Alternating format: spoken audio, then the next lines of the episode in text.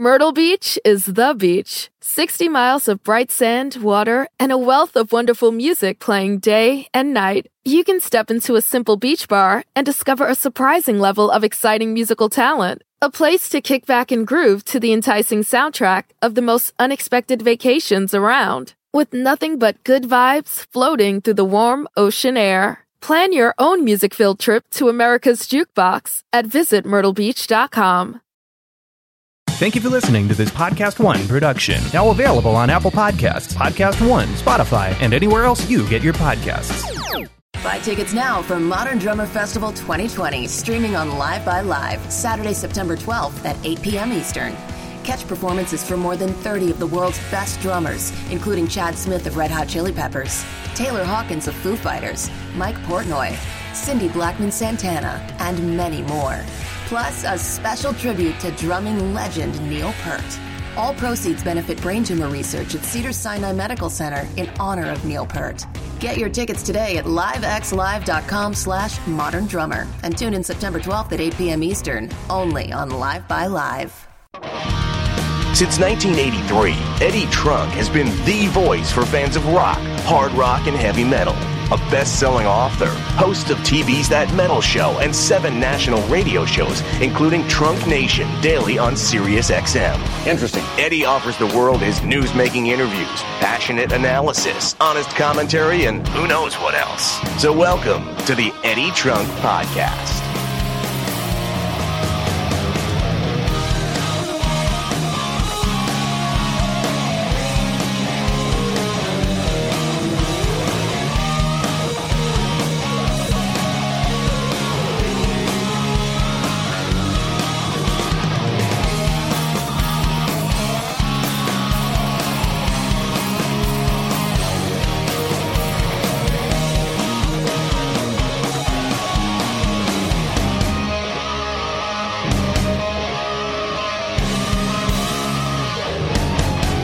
Welcome, everybody. It's Eddie Trunk, and it is time for another episode of the Eddie Trunk Podcast, which, of course, as you know by now, and certainly should know in all the years I've been doing this, new episodes come your way every single Thursday, and as usual, free at podcast1.com, Spotify, and Apple Podcasts. So just search any of those platforms, pop my name in and you will find this podcast. And please, by all means, subscribe. And even though I've been doing this forever now, uh, tell others. Spread the word. Always good to find new listeners around the world and hear from you guys. And uh, appreciate you listening and checking it out every week, bringing you great in depth interviews with some of your favorite rock and metal artists. That's what we do here.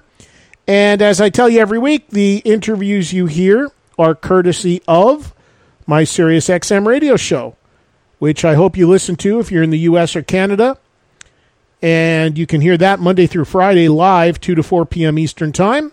Nightly replays 10 to midnight Eastern. And you can also see audio, video, and more on demand on the Sirius XM app.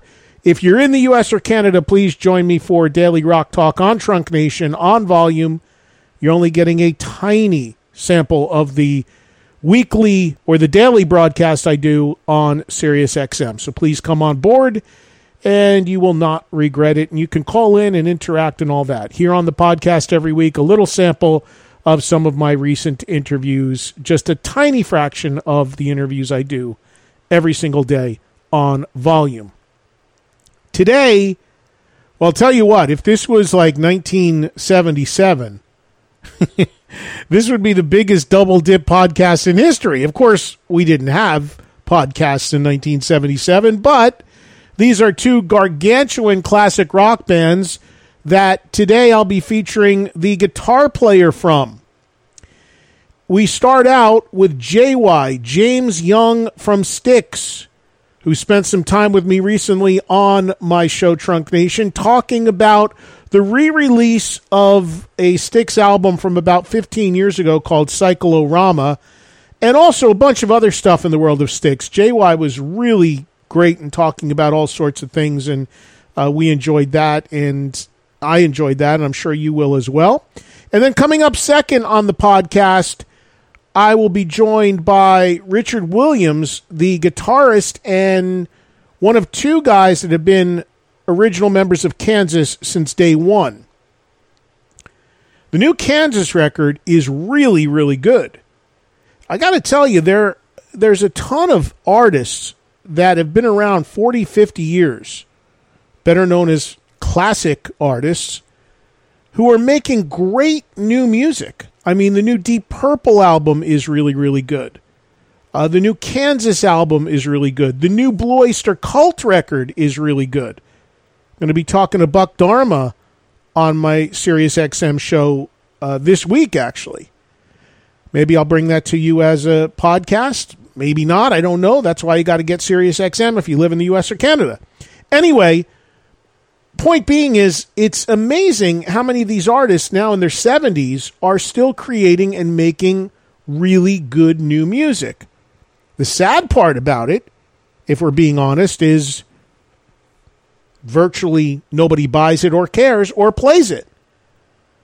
And, you know, comes out first week, all the super fans who really care and follow things buy it. By week two or three, it's forgotten.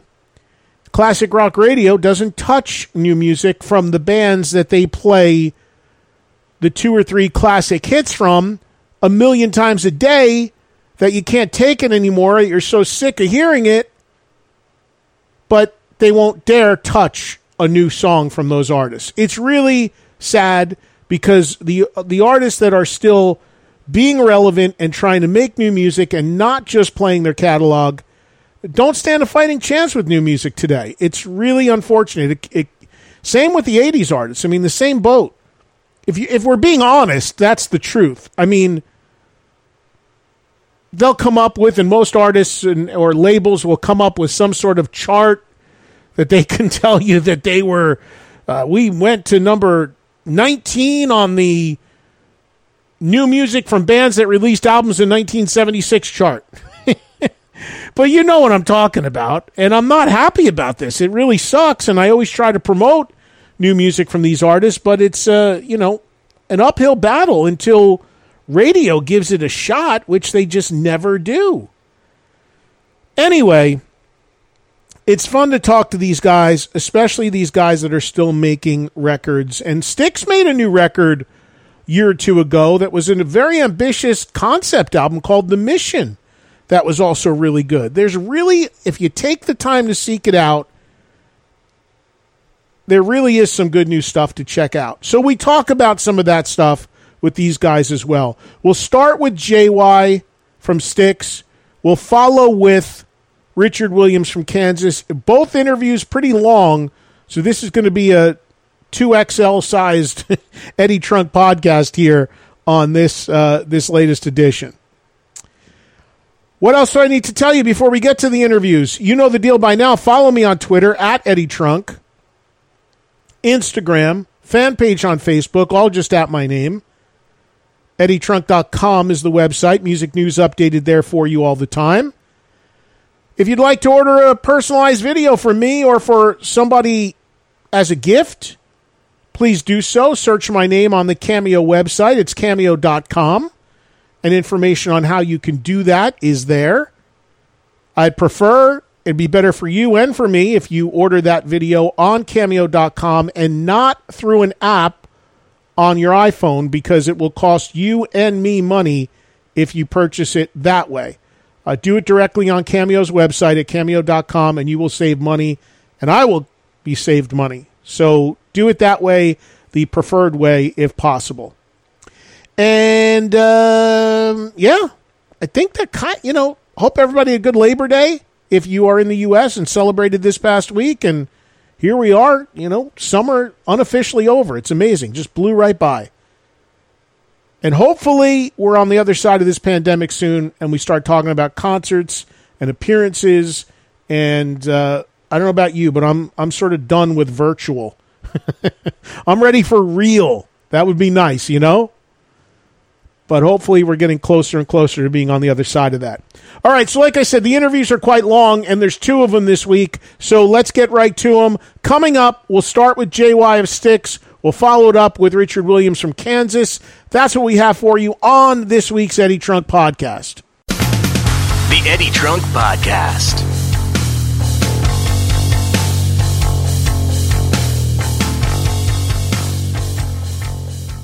Uniform professionals sign up to serve causes greater than themselves. If you've ever served in the military, law enforcement, firefighting, or frontline medical communities, check this out. You are eligible for free membership at govx.com, the greatest online shopping site for Americans of service like you. And boy, do we appreciate you, especially now. Your job demands a lot from you from deployments to long shifts and the dangerous situations most people don't have the courage to face. And there's a reason why GovX believes service minded patriots like you deserve special recognition. And man, do you ever. I've said it many, many times. You folks are the real rock stars. And GovX.com delivers the deals on all the gear you need for your on and off duty life.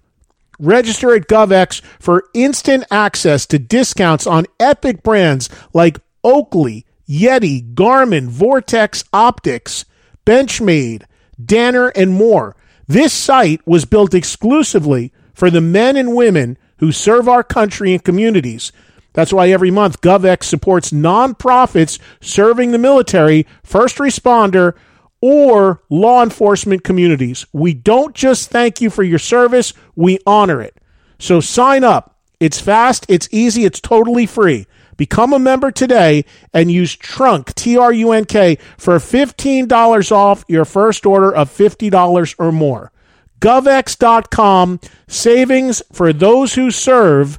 Use my last name, Trunk, T R U N K, for $15 off your first order of $50 or more. That's govx.com. This is the Eddie Trunk Podcast.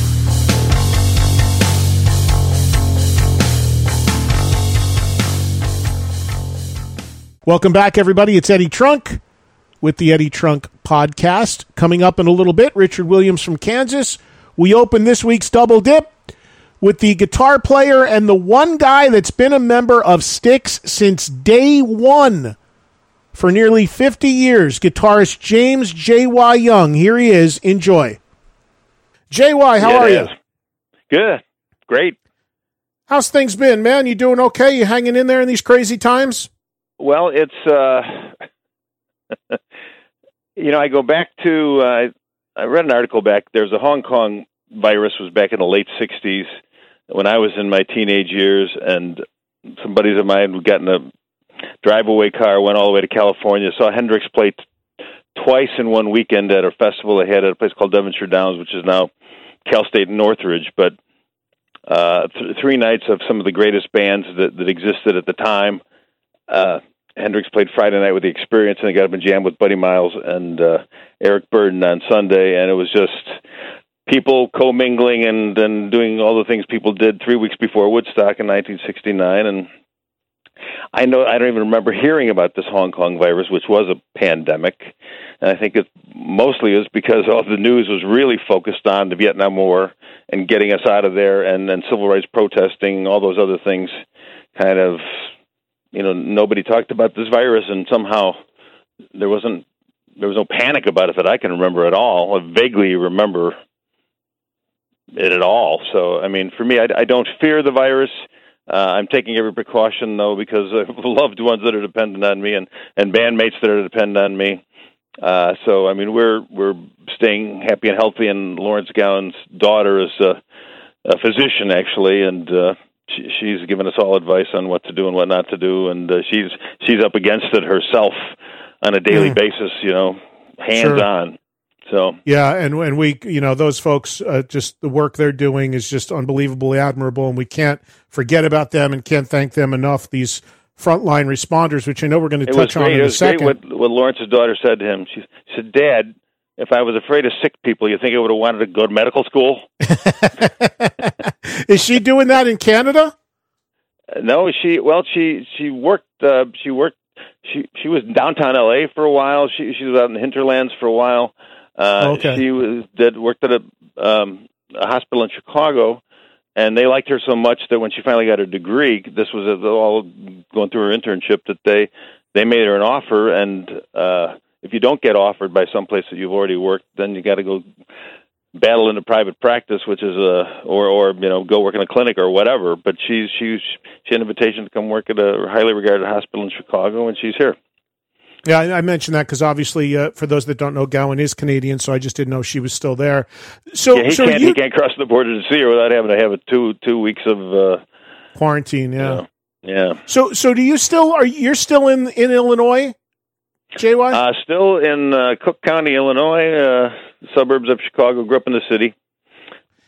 And what, what kind of, as far as the, the virus is concerned, because, you know, this is another interesting part of this is it's not the same across the country. And in other parts, this being a national broadcast, I mean, I hear from people all the time, like, Hey, I'm going to shows this weekend. There's stuff going on here. And I'm in New Jersey. And for the most part, we're still pretty much locked down. What, are, what is the restrictions like in Illinois? Are you able to go into restaurants and have dinner? Are most things open? What's it like well, there? it's it's been mostly locked down, and uh, there's you know when you get out into the collar counties and beyond into into farmland, uh, you know everything kind of loosens up, right. and you don't have to drive more than an hour to do that. And there's there's some some destination restaurants that people like to go to that are far away that are thought to be gourmet. I'm not sure if it'd be really qualified in New York or whatever, but uh, there's places you can go and I think still sit inside. But for the most part, uh, they're they're putting you outside.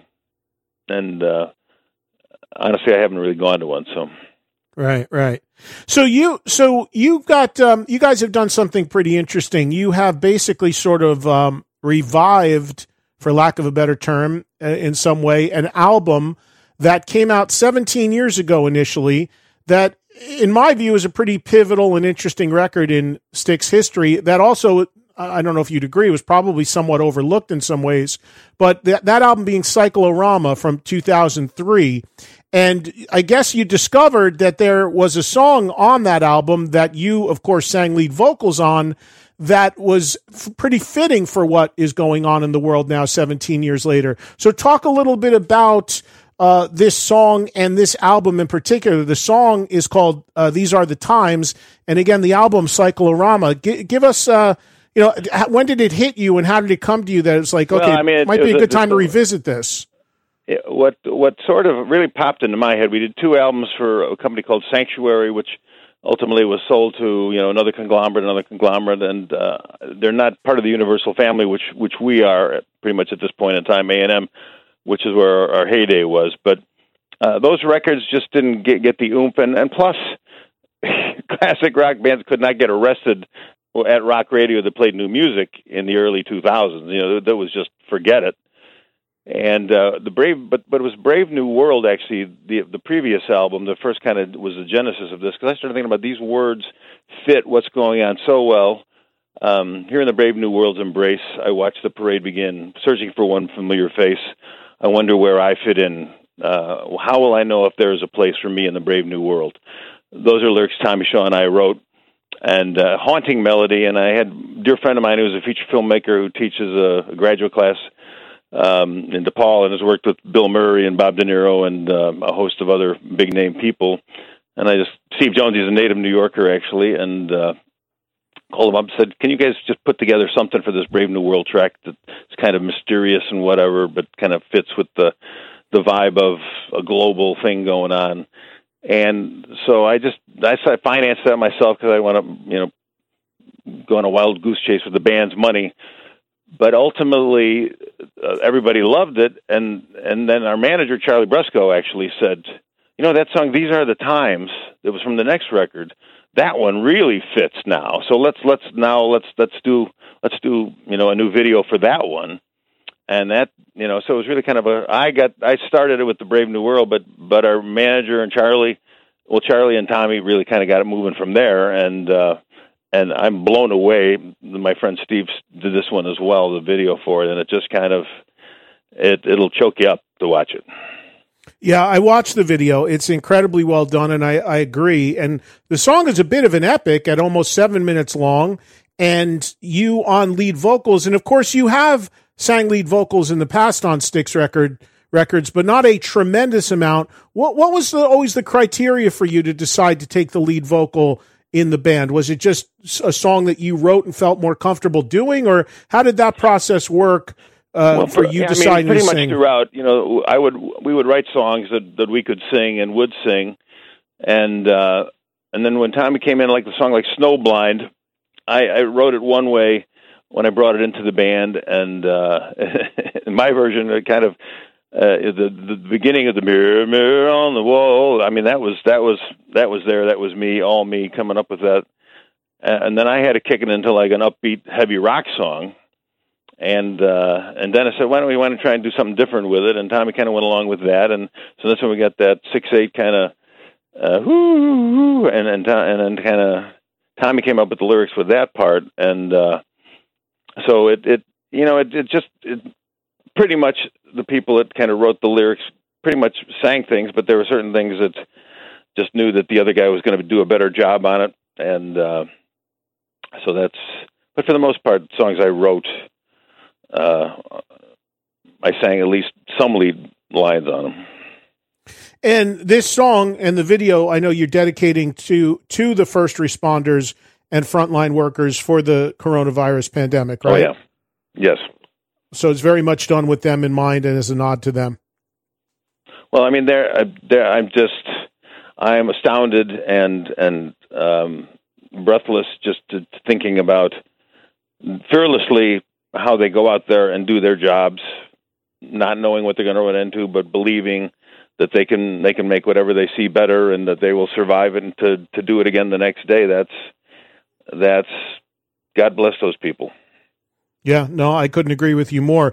And and uh, James, talk a little bit about the relationship with Styx and the city of Pittsburgh because I know the Steelers have adopted Renegade that they've decided that they play during you know certain moments in their in their uh, in their games.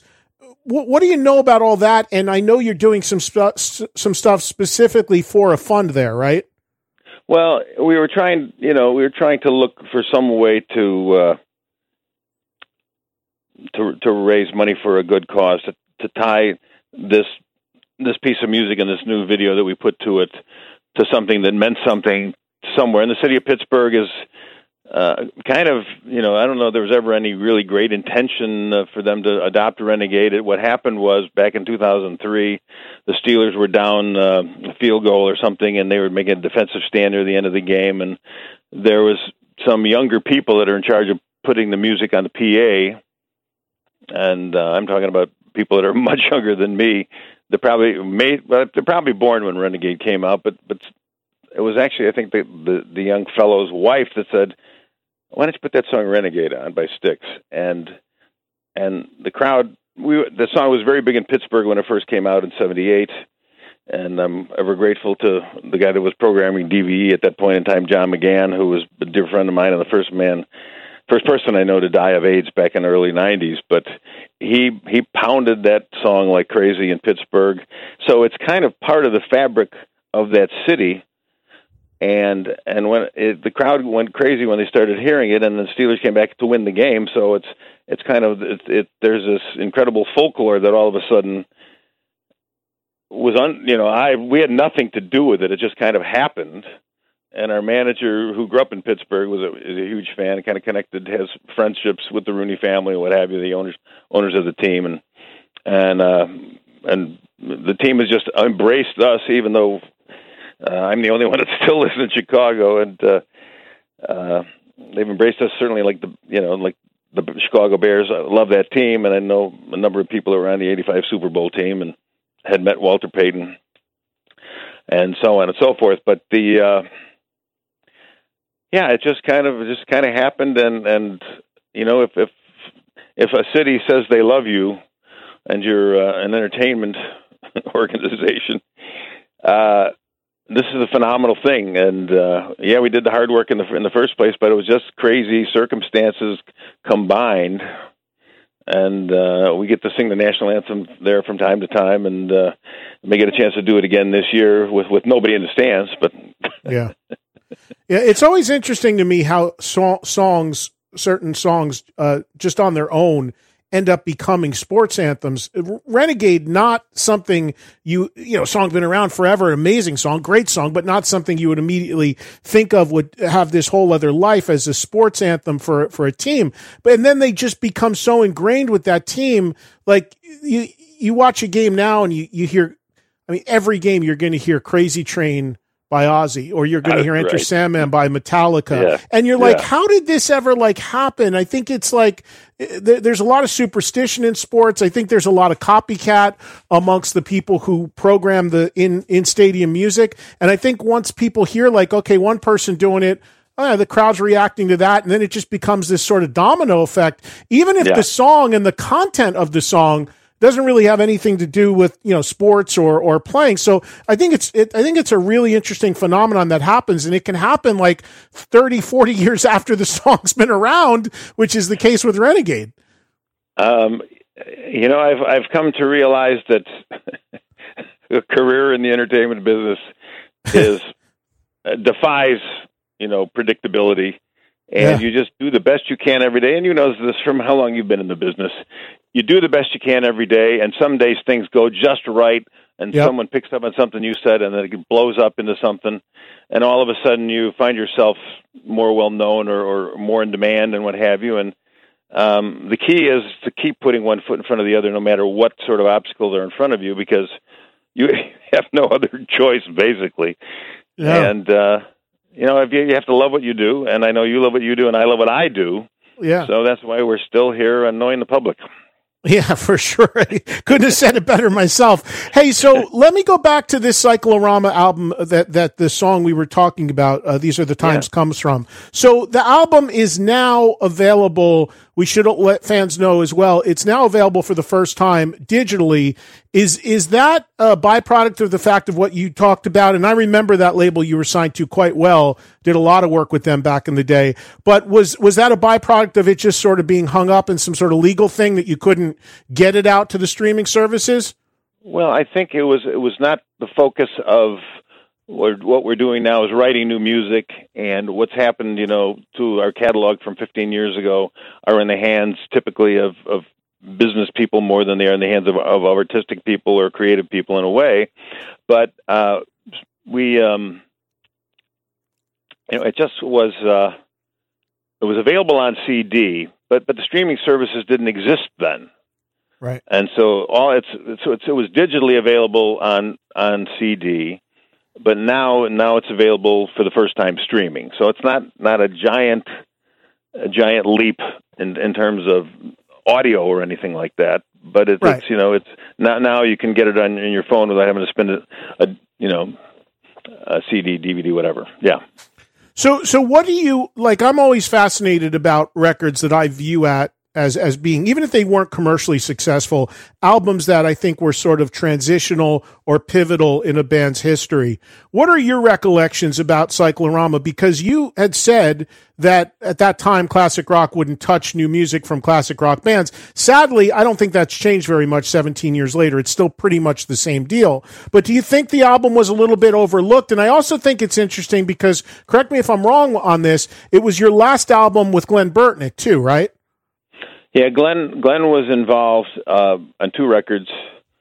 Um, yes, the uh, the Brave New World, the, the two records that I just mentioned that were on Sanctuary, Brave New World, and uh, well, actually, Glen was actually also was part of the band when Tommy was Tommy was off with Damn Yankees in '91, and uh, and we had our we had an him where Glen actually played guitar and, right. and uh, was not the bass player. So, uh, but Glen was on those two records uh, as well, and. Love that man. I wish him well, and uh, he's a wacko, but he's a talented guy. And uh, uh, I met, but, but, met him actually a... through Jan Hammer, who I did my first solo record with way back when, right after Neal Schon had used Jan Hammer. Yeah, Glen's a talent. Glen's a Jersey guy. I know Glen, and he's he's super talented. And uh, yep. And uh, he put out a great solo album once on his uh, called Heroes and Zeros that I liked a lot. But fantastic, but fantastic but when you look, JY, when you look at that time and that particular record, is it a record overall beyond this song that we're talking about today? Is it a record that you personally like that you thought maybe didn't get the attention it deserved? Is it? Do you feel it's sort of this undiscussed, un, somewhat under the radar gem in the catalog, or you sort of like, eh, it was more of a transitional thing and and what have you? What are your thoughts about that that particular record? Well, I mean, honestly, that record and and Brave New World, which preceded it, never really got the exposure they needed for the public to make an honest judgment about them. So, uh, and at a certain point in time, you've invested so much time and energy in making a record and putting it out there. It's it's it's not always someone else's job to do it because the artists themselves have to get behind it and and talk on the telephone like I'm talking to you, and um, and and make things happen in their own they have to put some energy into it themselves not only into making it but into making it big. And and there was just you know the outlets were there uh i mean going back to WDVE when when Renegade first came out I, the program director had become a personal friend of mine and and he banged that thing like crazy. But it was it got a great response from the city. But we had, I had a friend that was programming the radio station. So i mean sometimes that doesn't happen all the time and and, right. and friends in the business sometimes mean something, sometimes mean nothing. Sometimes they go against you even because you know they don't want to seem too biased, uh, you know, or, or this is uh, what do you, that, you know, you know, in, in any way, shape, or form. So, I, I, you know, it's just part of part of the evolution of the band, and um, those are good records, but there was just no way to get traction with the individual tracks, and even music television kind of didn't didn't matter as nearly as much as it did certainly in the '80s. Yeah, and then in the '90s, it switched really to grunge, and it was Kurt Cobain and Dave Grohl among. But then again, but you know, but there's also other other things that came around in, in that time frame as well, and then it. And then whatever happened to MTV, I guess they finally shut their doors here recently. But it's a but but now now you get music videos everywhere, so it's it's uh, it's kind of wide open spaces, and there's there's so I don't know. I'm I'm optimistic about the future, and we intend to keep doing what we're doing for some time to come. And I'm no spring chicken. Um, nobody in the band really is, but we love what we do, and and we've had great concert success. And something about those old songs from the Grand Illusion era and the Paradise Theater era, those songs resonate, are resonating with new generations of people who were not even alive which which blows me away. Our music from the back then, but it's like some you put on a Who music and they hear my generation, or or you know, the, put on a Beatles record, put on a Hendrix record, and people are going to have to respond to that.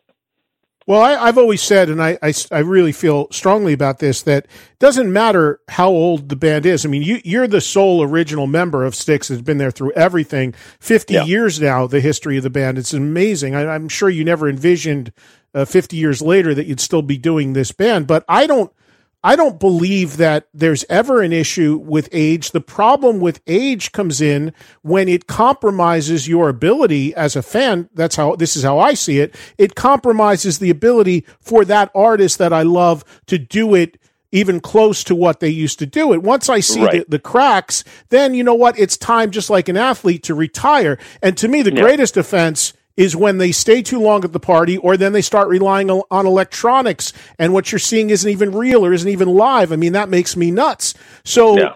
if you can still do it, and my gosh, a guy like Tommy, and Tommy was on not too long ago, what he can still do vocally. I mean, I, I always joke with him. He made a deal with the devil because he seems ageless, that guy.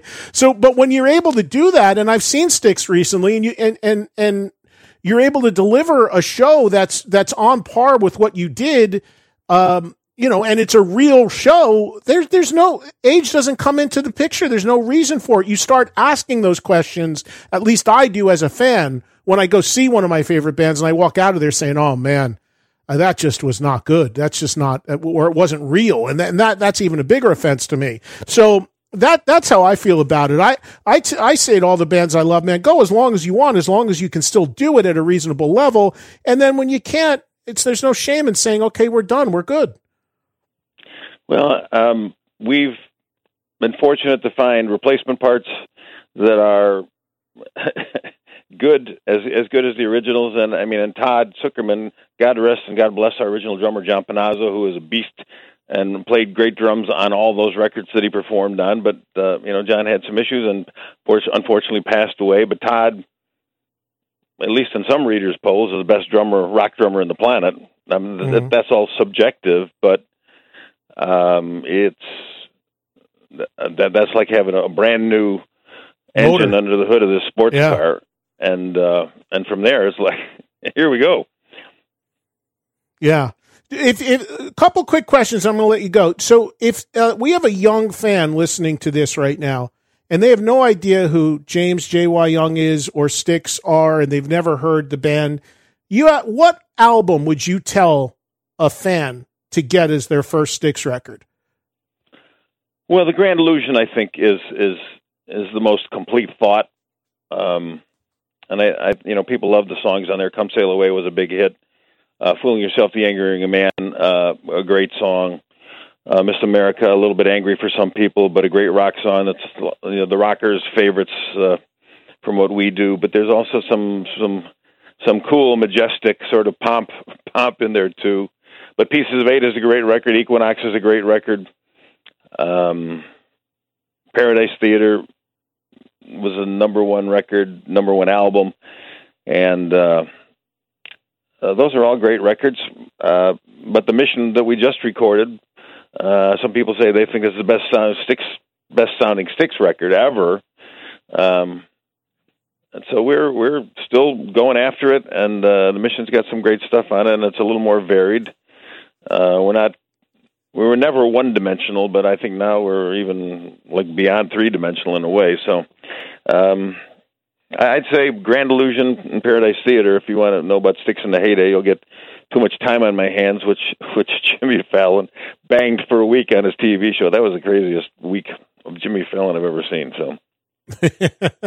no doubt. So, so yeah, you think about that period of time. I mean, Adam it's, Sandler. It's, Adam Sandler, you know, talks about us in the movie Big Daddy, and I run into a, a kid at the desk at a hotel in down in uh, Ocean City, Maryland, or wherever the heck it was, and we are we are going to play some outdoor thing, and then the kid says, "Well, I know about you guys through Adam Sandler's Big Daddy movie." Because my dad watched it all the time, and I sat by by him watching, and that's how I got to know about Styx, and that's how I got to like Styx. So it's thank you, Adam Sandler. Thank you, Jimmy Fallon. You know, you mentioned the mission, which is your most recent record. You guys were in the studio for that. I know you put a lot into that concept record and all that. For a band like Styx, when you talk about a catalog, you talk about 50 years now of recorded music. This is, and, and just before you came on with me, I was mentioning I heard a new Blue Oyster Cult song and sounded real good. There are, despite how much success it has commercially or how much airplay there is for it, there, there are a lot of classic rock leaning bands that do make some really good new music. And then there's others that I talk to that are sort of like, why bother? Nobody cares. Nobody plays yeah. it. When we play it live, the, the, the place empties out and they go get a beer. There's very differing schools of thought among bands that have long histories about making new music. You, you guys clearly land on, hey, you know, we're musicians, we're songwriters, no matter what, we're going to create and, and, and release new things. Well, I, I credit my colleague, Mr. Tommy Shaw, more with that because he is really uh, he's a driven writer. I am not. Um, I, I when I was younger, I was driven, but I, I'm no longer as driven as he is. But he's he's after it, and uh, he's collaborating with different people, working with different people, and God bless him for it because, as he says, a writer writes. Uh, I like being a rock star. I like being a, a lead guitar player. Um, I like being part of a, a great band, and I'll, I'm happy to contribute some writing elements or some suggestions to production wise. Um, but I'm just not. Uh, uh, I'm just not geared towards sitting down and writing a song every day, and and certain people are, and God bless Tommy for that. Yeah, I had Roger Glover from Deep Purple on my show the other day, and I know those guys quite well. I actually toured with them a couple years ago, and they just put out a new record. They've been on a run of putting records out for you know a record every couple years, and they literally just put out a new record. And Roger's like, yeah, you know, we're we can't tour right now. We're already talking about doing yet another record. So there's some, and th- and those guys got years on you. It's it's amazing that they that, yeah. that there are some people that are just there's this flow and they've got to be in the studio and they've got to be putting stuff out and others that are like hey, I want to get up. I, I, you know, I laid the framework for what I do. I've got my legacy. I'm going to go play it and have some fun. Well, there's all different reasons to do what what I do for a living, and uh, and I've found, you know, we we have a happy team, a happy balance. Tommy and I are different animals, but we've learned how to coexist in a wonderful way, and um, we've saved each other's asses a number of times, and uh, and the rest of the guys recognize that Tommy and I are at the, the the core of this. And the original bass player Chuck, who came close to dying from AIDS, he still comes out and performs uh, from time to time, and uh, he's got he's playing bass on a couple of tracks on the record. So uh, there's uh, Chuck and I are two out of the five original guys, and um, and Tommy's thought of as an original guy because he was really there for the for the heyday Right. And uh, but Lawrence Gowan was a star in Canada, and and he's he's phenomenal. And Ricky Phillips was was in Bad English, um, we, which was like a journey alternative with John Waite on lead vocal in a sense. And and Ricky Ricky's phenomenal. And uh, Todd we've already talked about. And Lawrence Gowan had a number one album himself in Canada, a solo yep. record in 1984. So. Uh, yep. We've we've got we got a heck of a group of guys and who have seen the peaks and seen the valleys, and I, so I think there's we're we're a mature rock band.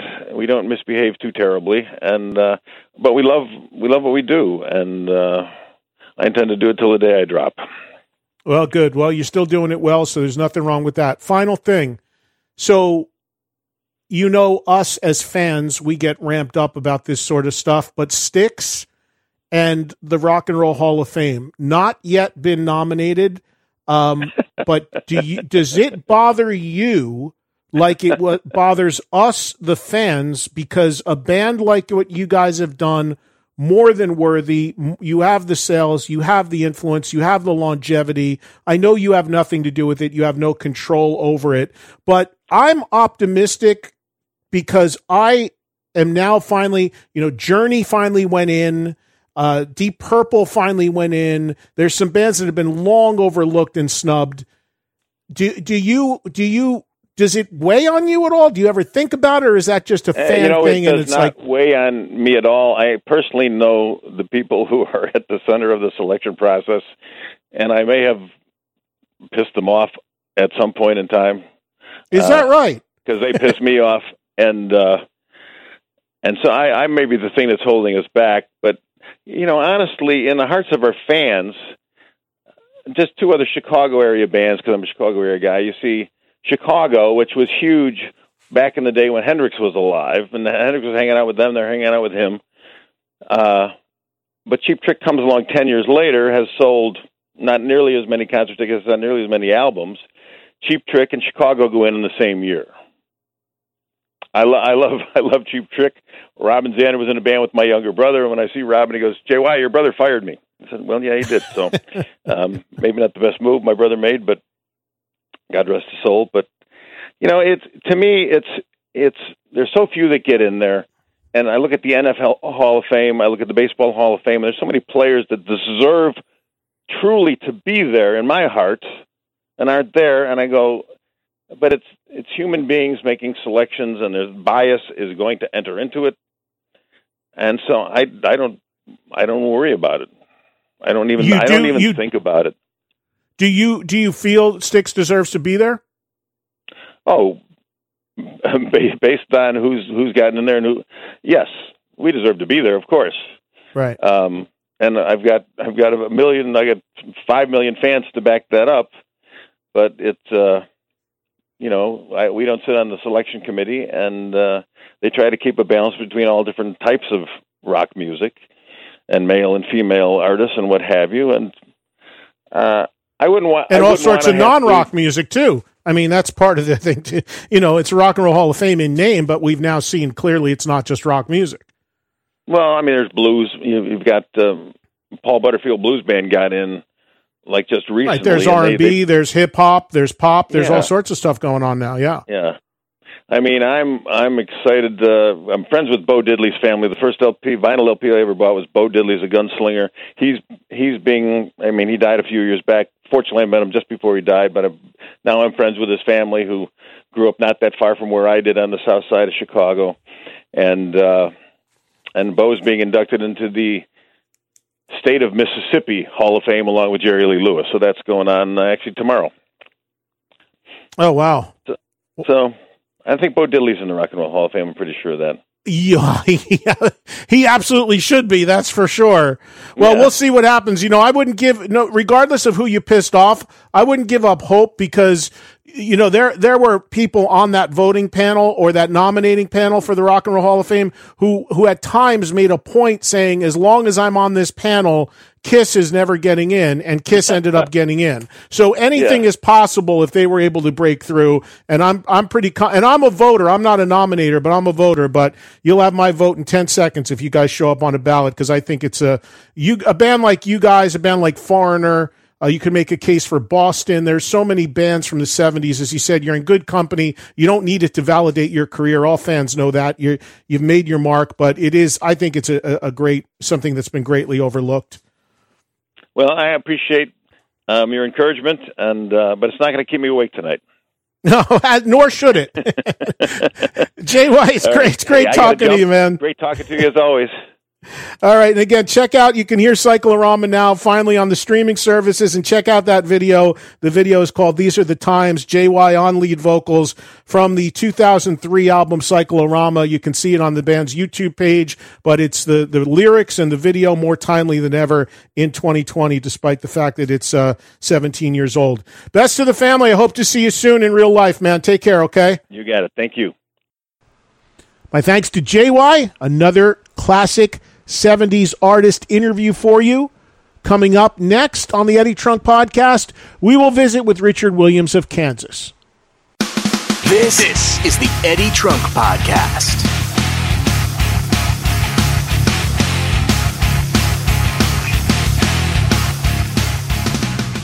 America is ready to get back to work, but to win in the new economy, you need every advantage to succeed.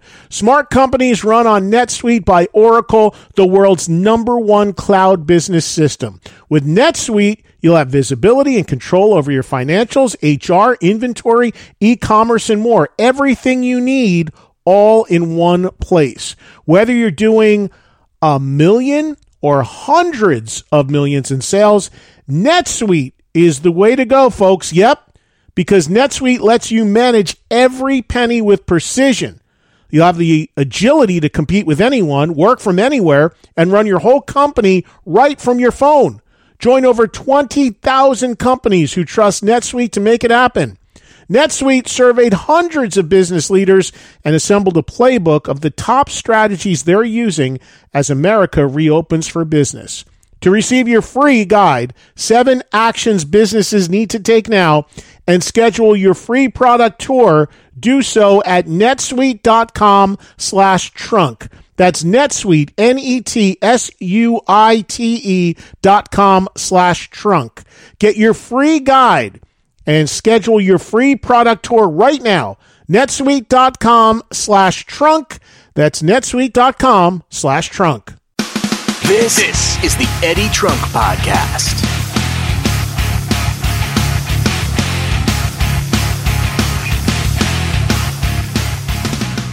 Eddie Trunk here with you on this week's Eddie Trunk podcast.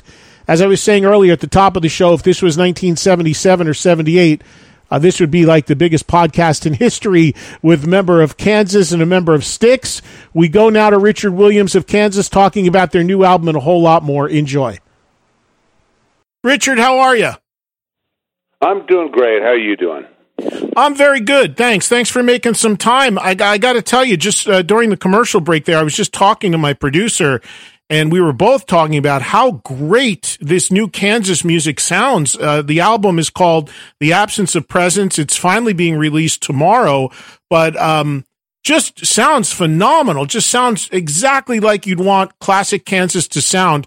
Talk about making this record, Richard, because I know that you guys have had to sit on it a little bit, right? Because of the pandemic? Well, yeah, it, it's you know things to, in the manufacturing end get a little bit held up. You know, the record company's out of Germany, and you know parts are made everywhere, and it it has slowed it down a bit. Um, like I know it's it's new to a lot of people, but uh, I was done cutting my parts last August, so Oh, wow. I've been more than ready for a really long time for this to finally get out. Yeah, I know um, this. This we're really in, looking forward. To, yeah, well, I was, I was going. I was just going to say this interview we were supposed to do on three different occasions, and I know the label came to me and said, "Can we move it a little bit?" Because the release date was getting moved a little bit every time. Yeah, there's there's always some little chink in the armor with uh, something happens wrong, and then COVID throws everything off. And then there's something else. It's we had it delivered on time, but then once it's out of your hands, you just never know. You know, the interesting thing about uh, a band like Kansas making new music is the fact that your fan base, and I, I have a, you know, I've had a chance to see you guys. Uh, I didn't actually uh, talk to you, but I saw you play a few years ago on Cruise to the Edge, maybe two, three years yeah. ago. And um, it was a it was a great performance. It was the first time I saw the band with Ronnie singing, who did a you know phenomenal job. And you have such a, a passionate fan base. There would be a lot of fan, a lot of bands that have had careers of 50 years or what have you that would not even think of making new music or certainly even be put the time and effort to make new music of this quality because they'd be like, well, all they want to hear is, you know, dust in the wind and carry on wayward son anyway. Let's just play the hits. Talk about Kansas even making new music and why that's important to a band with a catalog like yours. Well, I understand th- what you just said. Um, but what you, what the unsaid thing is, I mean, we understand the realities of the record business today. Back, you know, in the late '70s and early '80s, it going gold was not that of an un, unusual of an occurrence for about any band that gets some, some radio play. It is so rare in these times, and so a there's no money in making a record, although the cost of making one hasn't really changed. So it's it's not like well we'll make a record, make a bunch of money, and then maybe we'll tour some. Uh, it's not that way. So so why are we going to make it? And a lot of bands say, well, even go to trouble because people just want to hear the hits anyway. I understand that too, but the, I think the missing thing uh, for us, for sure, is the need to be creative and the the joy of taking out of thin air creating an album. Uh, the excitement of all of that. What can we do next? It's, it's kind of scary um, because we have a legacy to live up to. You know, are, are we done? You know, all these uncertainties, and you start going to work and you start creating, and things start coming out. Uh, that that that process is pretty amazing, and so it it's really feeding that creative edge of of of this band and it keeps us feeling relevant, you know, as musicians. Um, we're still creating. We're not just a jukebox that regurgitating because that and that's fine too. But after a while, it can get a little stale. Um, you, it makes you just it makes you feel better about what yourself and what you're doing to just be to continue to create. Um, sitting back and admire you know you're a painter and you say all you do is admire what you once painted why don't you don't paint anymore oh no i just like looking at what i've already done that's not really a painter anymore. Um and so this is just part of the process of being in kansas is to not only play what you have done but to continue creating and evolving. So that was a very important part for us. Yeah, and I mean, I, I think it's wonderful that you do it, especially when you make music of the quality of what this record is, which again is out tomorrow. Uh, you've got three music videos and and songs that people can hear right now on online. Uh, Jets overhead, memories down the line, and throwing mountains, which is just phenomenal. Six and a half minute piece of music. Uh, so people can get a sample right now of what this record's about. And, and again, I was floored by it. And I, you know, Richard, as a guy who who grew up with a, a, lot of great rock in the 70s and 80s. I love when those artists make new music. I look forward to it. I respect it because they are still trying to be creative, like you said.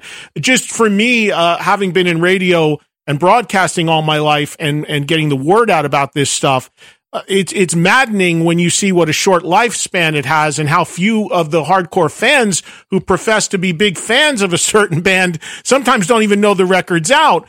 But I, I sense that's different with Kansas fans. Having seen you guys recently, it seems like they are, are way more engaged and connected with everything you do. Does new music go over with them pretty well when you play it live? Well, it, it does because most of the shows we've been doing um, in the last oh three plus years, we were doing the Leftoverture 40th anniversary and then the Point of Return 40th anniversary. Well, those overlapped years, and so those shows were already bringing into uh, the venue hardcore Kansas fans that knew they're going to be hearing a lot of deep cuts. And so it's not like playing at a state fair when people are wandering by going, you know, over by the funnel tent, funnel cake tent, there's a combo. Let's go see who they are. Right. You are people are actually buying a hard ticket to come and see you do like that tour. So their ears and minds are open for new material. They, they're expecting it. They can't wait to hear it. And so, that was the beauty of doing like the Leftoverture. Um, we really started that tour as a vehicle to introduce um, the Prelude Implicit. So how we got a new album out. How's anybody going to know? Because radio's not going to play it.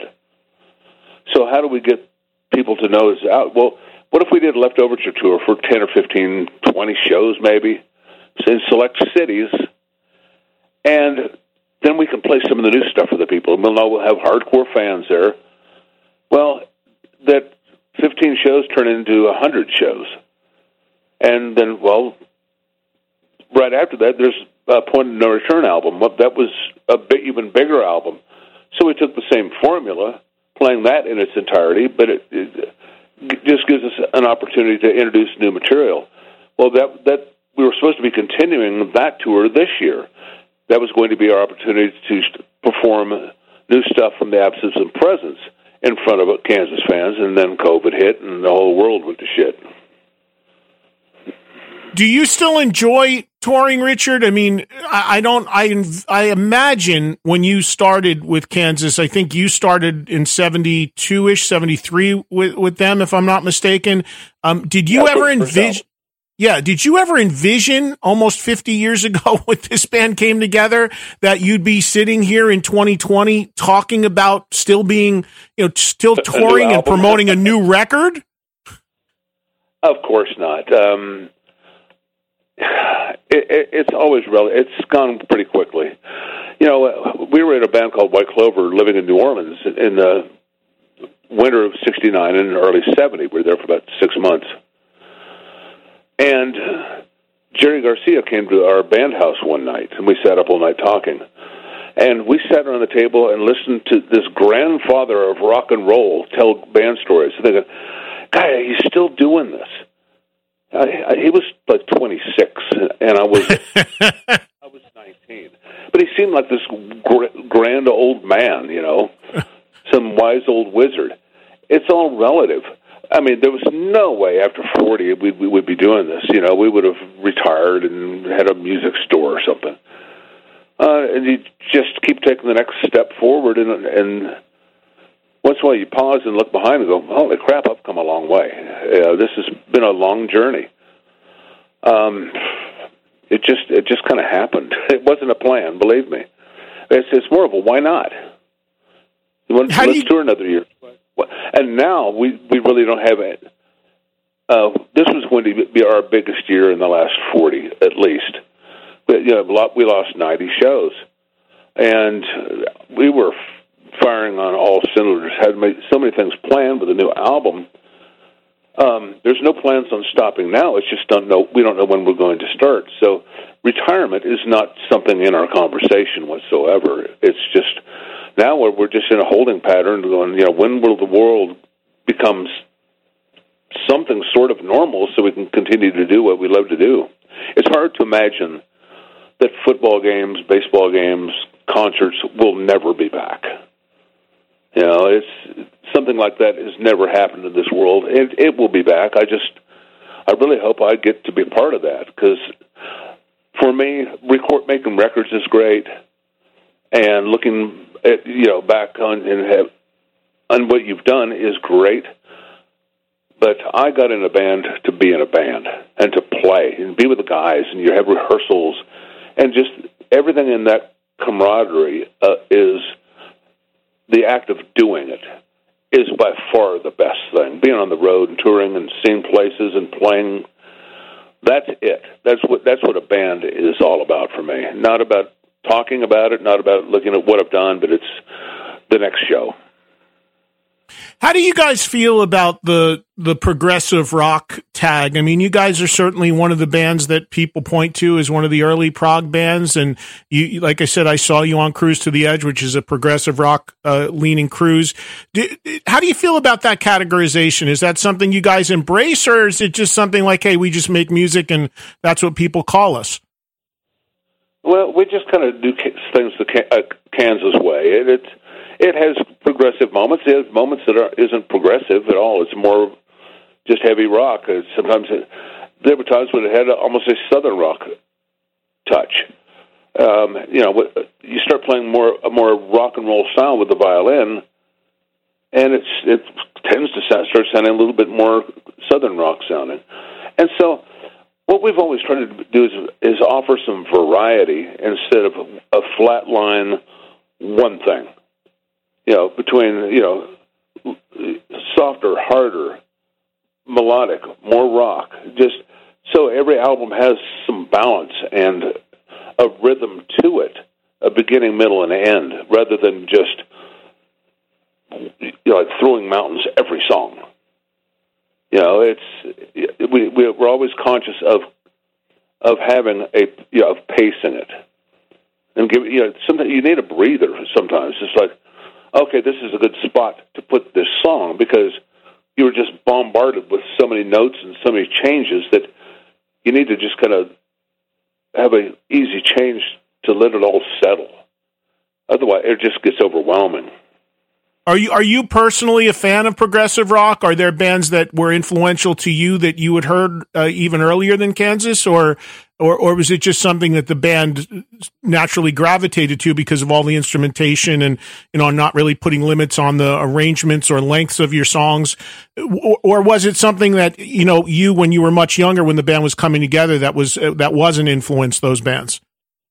Well, I think you know growing up in Topeka, Kansas, you know, and Kansas, like the world, was lit on fire you know, by the British invasion. But even prior to that, the Midwest was very musical. There was um, roving these like ten-piece soul bands, uh, matching suits and you know five-piece horn band playing a lot of you know, Motown stuff, and even prior to Motown, and it was very popular. Um, a lot of musicians, a lot of music stores. The British invasion comes, and everybody wanted to be in a band. And when I was in uh, like the mid '60s, I mean, there was a garage band on every block, and everybody you played something. So you get together with your friends and just mess around. Phil Ehart and I were in our first band together. Um, so we've been together since 1966. Um, and so, and so we grew up playing just the hits of the day, and that was, I mean, everything. Radio back then was it would be Johnny Cash, followed by the Supremes, followed by the Rolling Stones, and then they'd give the Hog Report, and that night they might play classical music on the station. It was, it was just music then. It, it wasn't put into categories so much. And so just playing the hits of the day, you're playing in little clubs and dances and stuff, and you're expected to play those things. Well, as parts start to mutate and stuff, uh, people you play with, they go to the day job or they finish school, and you kind of wind up with this group of guys that doesn't want to do those things, doesn't want to just settle for the gig at the Holiday Inn because you don't have to move your equipment. You can leave it there and play on weekends. We really wanted to do more than that. But you're still having to exist in the clubs, so we were we started. Okay, you got to play this song. Well, that song sucks, and it's well the middle section. I hate it. So we started. We had to play the song, so we started rewriting the songs. Let's add a different middle to it, and that we could at least do it our way.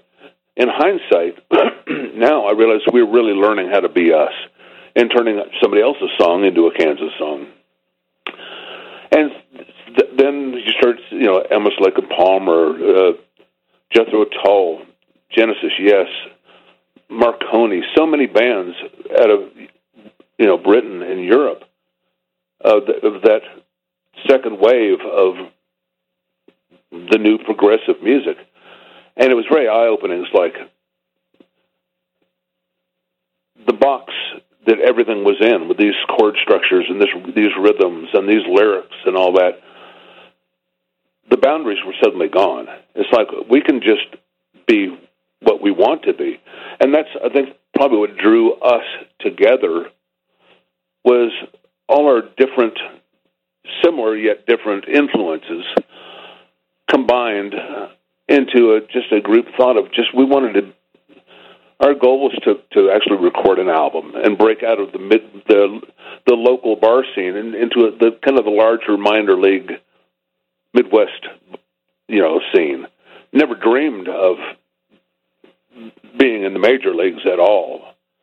We just wanted to make a record. We wanted to make it our way, and so that's kind of how we started. Was we wanted to be unique to ourselves, mm. and so that's what we cut our teeth on, and it just kind of kept rolling forward. Uh, to my rough count, there's been about 15 people total in the band since its history. Of course, you and Phil being the constants, um, you, you, know, as far as the original members still in the band now. How, how do you feel the various lineup changes to Kansas over the years have impacted you? Have they been you know, some people look at that as a negative. Some look at it as a positive and, and say, well, that was sort of a reset and a, a reinvention at the time and gave us some fresh blood and kept things moving. I mean, I'm, I'm friends with Steve Morse. I love the two records he made with you guys. Uh, how do you, how do you look back on all the different lineups of the band and where you are now with the lineup? Well, um, you have the original six. Um, the last couple albums, there was things were becoming different, and you could, you know, again, so much of it is always hindsight, but it was the thing after Monolith. It was the beginning of the end. Just too much has changed. Um, us as people. Um, starting off, it was all for all, one for one, going out and conquering cities, and uh, and then some some success starts to happen. Well, money changes the dynamic of everything. Mm-hmm. And so, you know, then people are starting buying houses and getting married, and so those things get in. And these aren't bad things; they're just different things, and they they start to change the dynamic within. We're all growing up a bit, to start to take aspects of our life a little bit more seriously. Some people's philosophies are starting to to change, and so that solid core unit with with one vision started to kind of just expand, which is again, it's fine. It's not a complaint. It's but for the the most natural thing in life is change. It's always coming. It's always happening. Yet it's the hardest thing we, any of us ever go through. for some reason, is change. And finally, it was just it was time, and it was it was awful. But uh, I guess you know we we weren't done, and then you know then John Elefante comes on board, and it was a necessary change to keep things moving, and that worked for a few albums. And Robby left on the second one. Okay, that's another change, but let's keep moving. Then that all peters out. John's gone, and for a few years, me and Phil were holding a contract, but we didn't have a team to put on the field. Mm. But then uh, all of a sudden things come back with we retool it. Steve Walsh comes back into the unit, brings Billy Greer on, and Steve Morse. The dregs had kind of weren't working, and so we revamped that. We were all out of the Atlanta area, as was Steve Morse. So then all of a sudden those two albums come. But then there's the Bloody Friday, where everybody at MCA Records was fired and our in the spirit of things was just barely released. Well, that yeah. killed that, that band, but we weren't done yet. and so then we weathered what I call the dark ages. It, it was kind of the interim before classic rock was started making a, a rebound and a comeback. And those were the bus years. We never really liked the bus time, and it was you know just years of riding around the country in a bus playing clubs, and I just don't remember anything. Uh, you walk off a, a bus, walk into the back of the club, play a show, get back in, ride to the next club.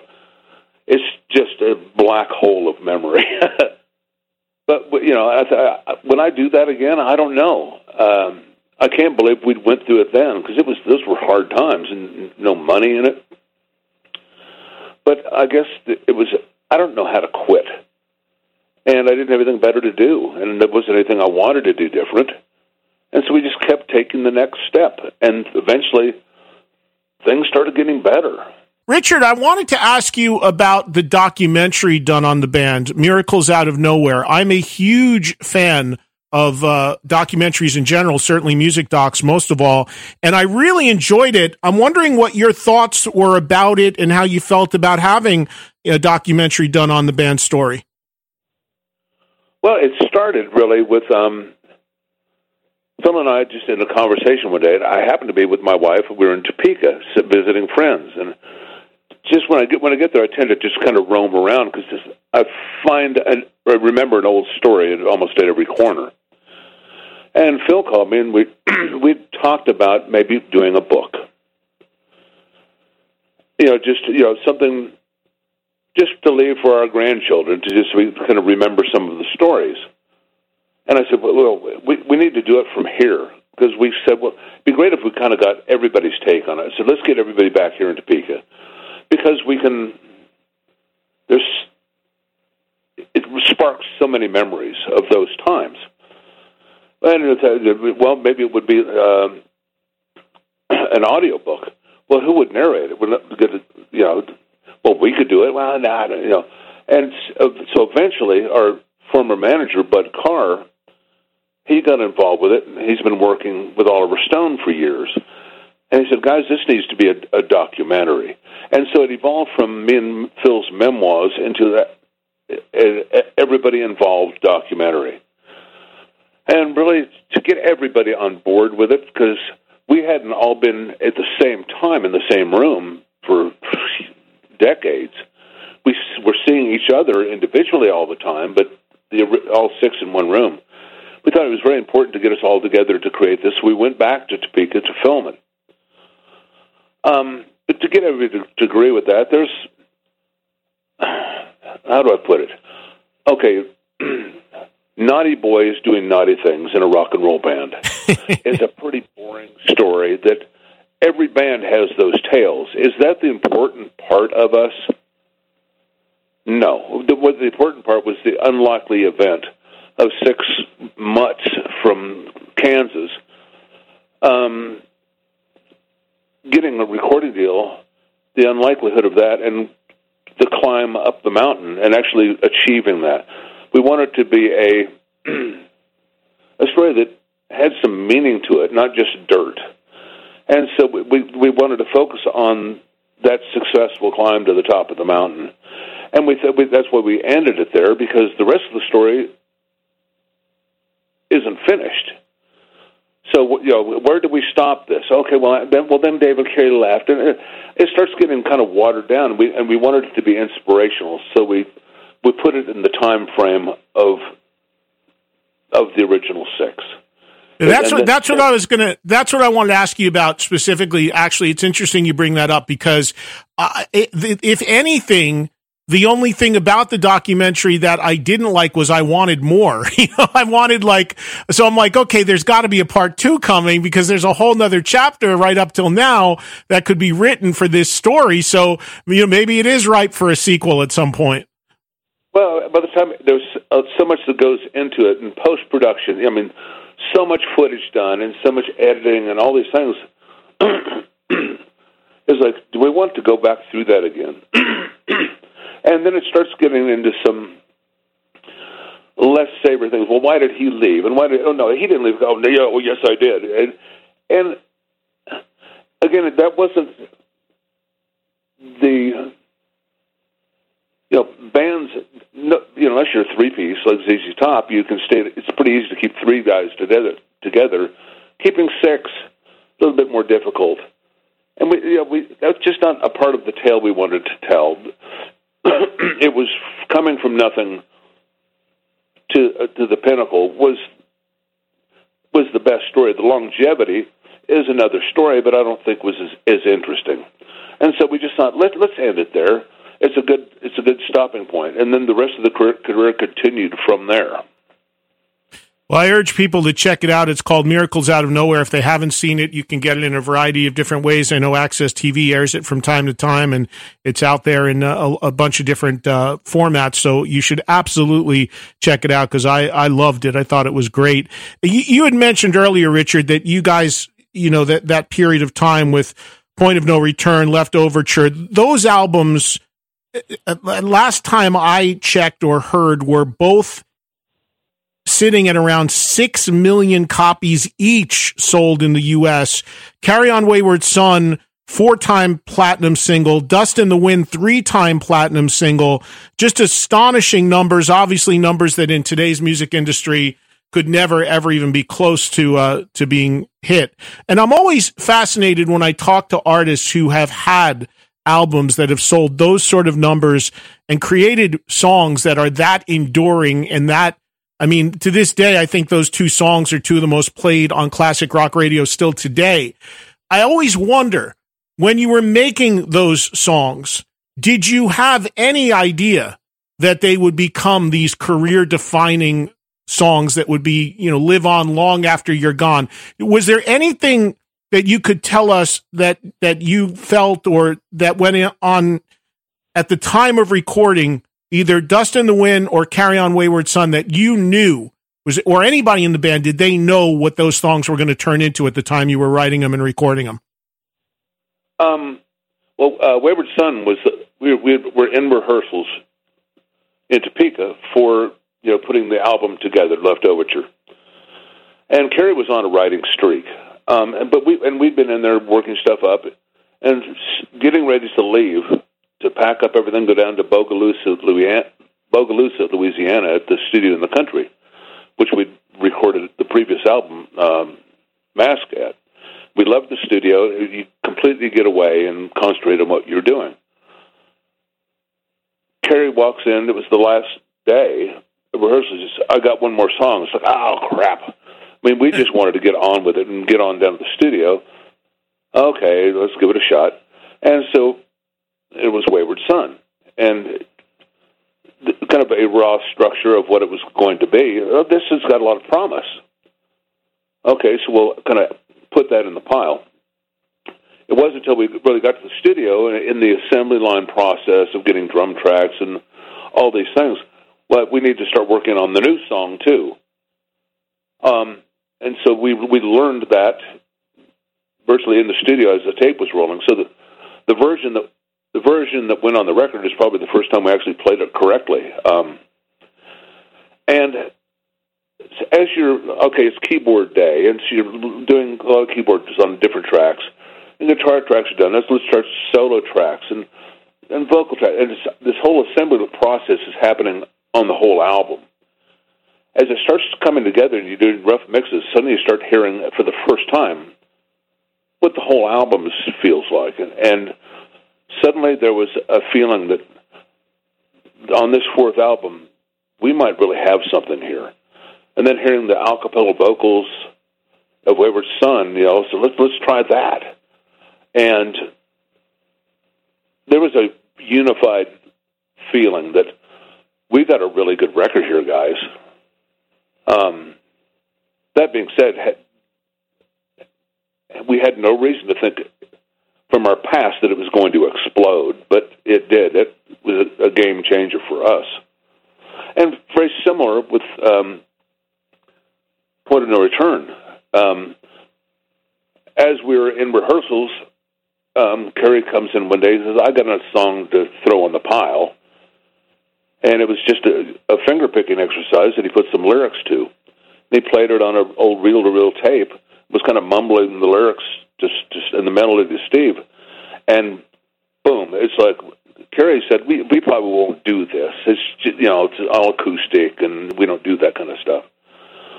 But he finished and it was like Dave Hope goes, "Where has that song been?" And we all heard it. I, That's our next single. And Kerry's like, "What? Real? Really?"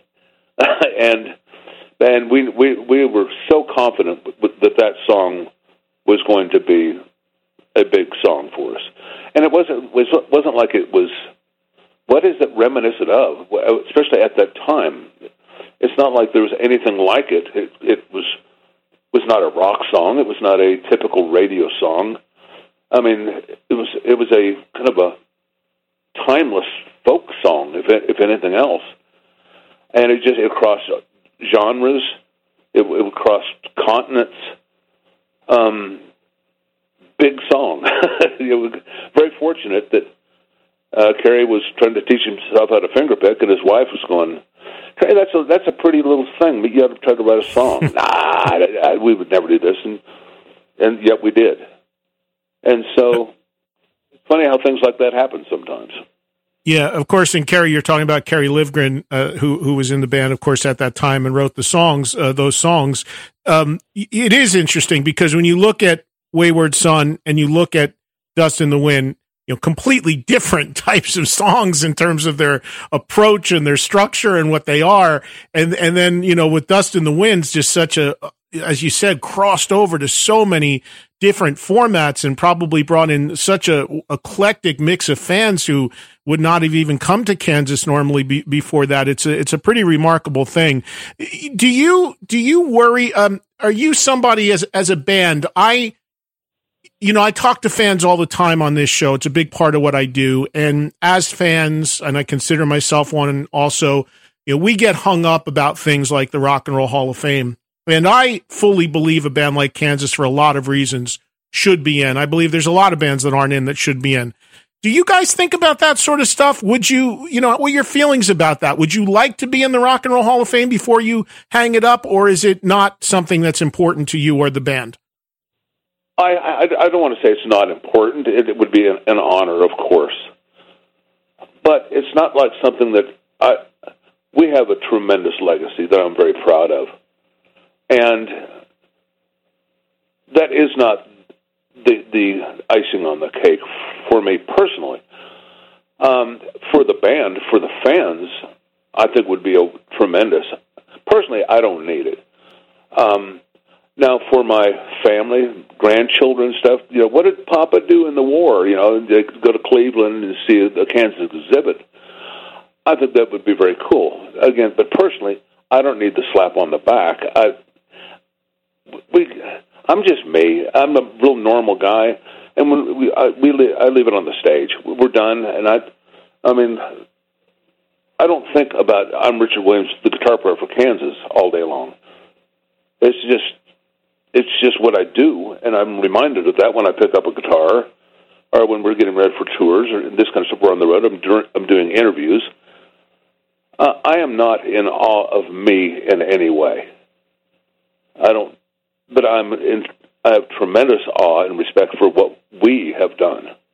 Mm-hmm.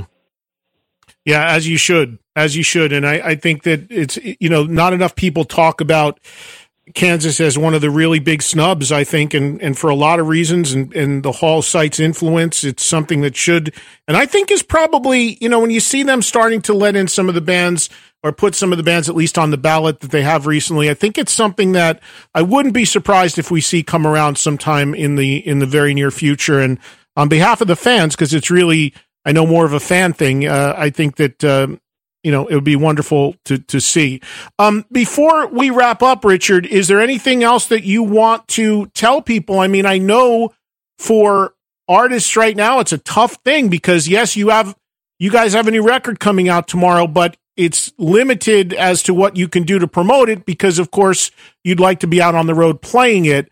Um, but is there a timetable? Do you guys have any shows on the books, or are you just riding it out like everyone else? Uh, writing it out. Uh, this year has been moved to next year, basically. Um, but as as the weeks click on, I'm not seeing much change. Um, very hopeful. We're we're we're ready to go. But do we just uh, you know will next year happen? That depends on a lot of things, a lot of unknowns. So I I tend not to dwell on on it too much. I'm just hopeful that it will. Um, I've been on the road with Kansas for 47 years, and it's the greatest job in the world. And at the drop of a hat, we don't get to do this anymore.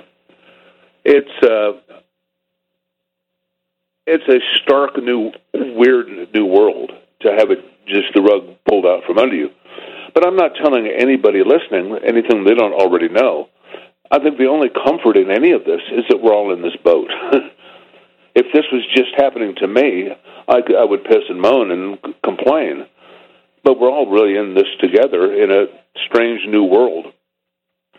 Um, for God's sake, you know, let's get get this thing figured out and get back to some form of, of normalcy.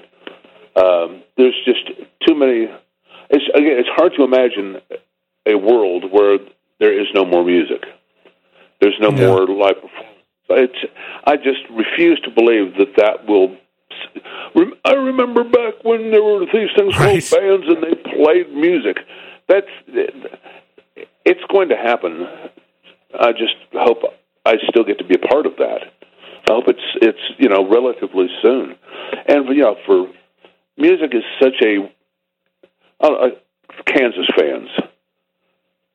Um, I have met so many people that have become friends from all parts of the world, all around the country, that have come together as what's called wheat heads. Um, and they have, outside of the concerts, outside of going to shows, they have their own network, their own friendships. They do things together. They, they you know, go to places together. They meet up together. We're not even there, and we've created this whole family. And I'm just in awe of that. And uh, I really want that to continue and to grow. Uh, you know, I have so much respect and love for these people, and I hate to see it taken away from them too. Yeah. So, well, ho- you know, hopefully, yeah. Well, I think I'm optimistic and and trying to be at least, and I as a fan, I miss seeing all the great bands out there, and it's a big part of what I do as well. So I, I hope it comes back, and I know everybody's struggling with it in a variety of different ways, but let's hope there's you know better better things ahead sooner than later. Richard, congratulations on the record again. The new Kansas album is out tomorrow. Everyone, it's called "The Absence of Presence," and I'm being very sincere. I'm telling this to my audience. If you were ever a Kansas fan, this material is just stellar. It's a great sounding record, and uh, I wish you all the luck with it. And I hope I get a chance to see you and the band playing it live somewhere really soon. Um, best of luck with the album, and we'll keep an eye on things and hope we'll be uh, having you on soon talking about a tour announcement or something. Absolutely. Thank you so much for your time. You got it, Richard. Thank you very much, and uh, we'll talk to you again soon. Well, enjoyed that conversation as well. Check out the new Kansas album. It's out there right now. Thanks to Richard Williams. Thanks earlier to JY from Styx. Thank you for listening to the podcast. Thank you to Katie Irizarry. She is the producer of the Eddie Trunk podcast. Visit me on social media at Eddie Trunk, Twitter, where I am most active, but there's an Instagram page, a fan page on Facebook, and of course, the official online home is eddietrunk.com. Become an all access member of that site, and you can hear my FM show on demand anytime you'd like. And be sure to listen to me every day on Sirius XM Volume 106, Trunk Nation, live 2 to 4 p.m. Eastern Time, talking rock with you. That's where these interviews come from. And of course, nightly replays 10 to midnight Eastern on demand anytime you want on the Sirius XM app. You guys have yourselves a great week. Hope to catch you on the radio for Trunk Nation. And if not, I will catch you back here next Thursday for another all new episode Podcast One, Spotify, and of course, Apple Podcasts. Have a good week, everybody.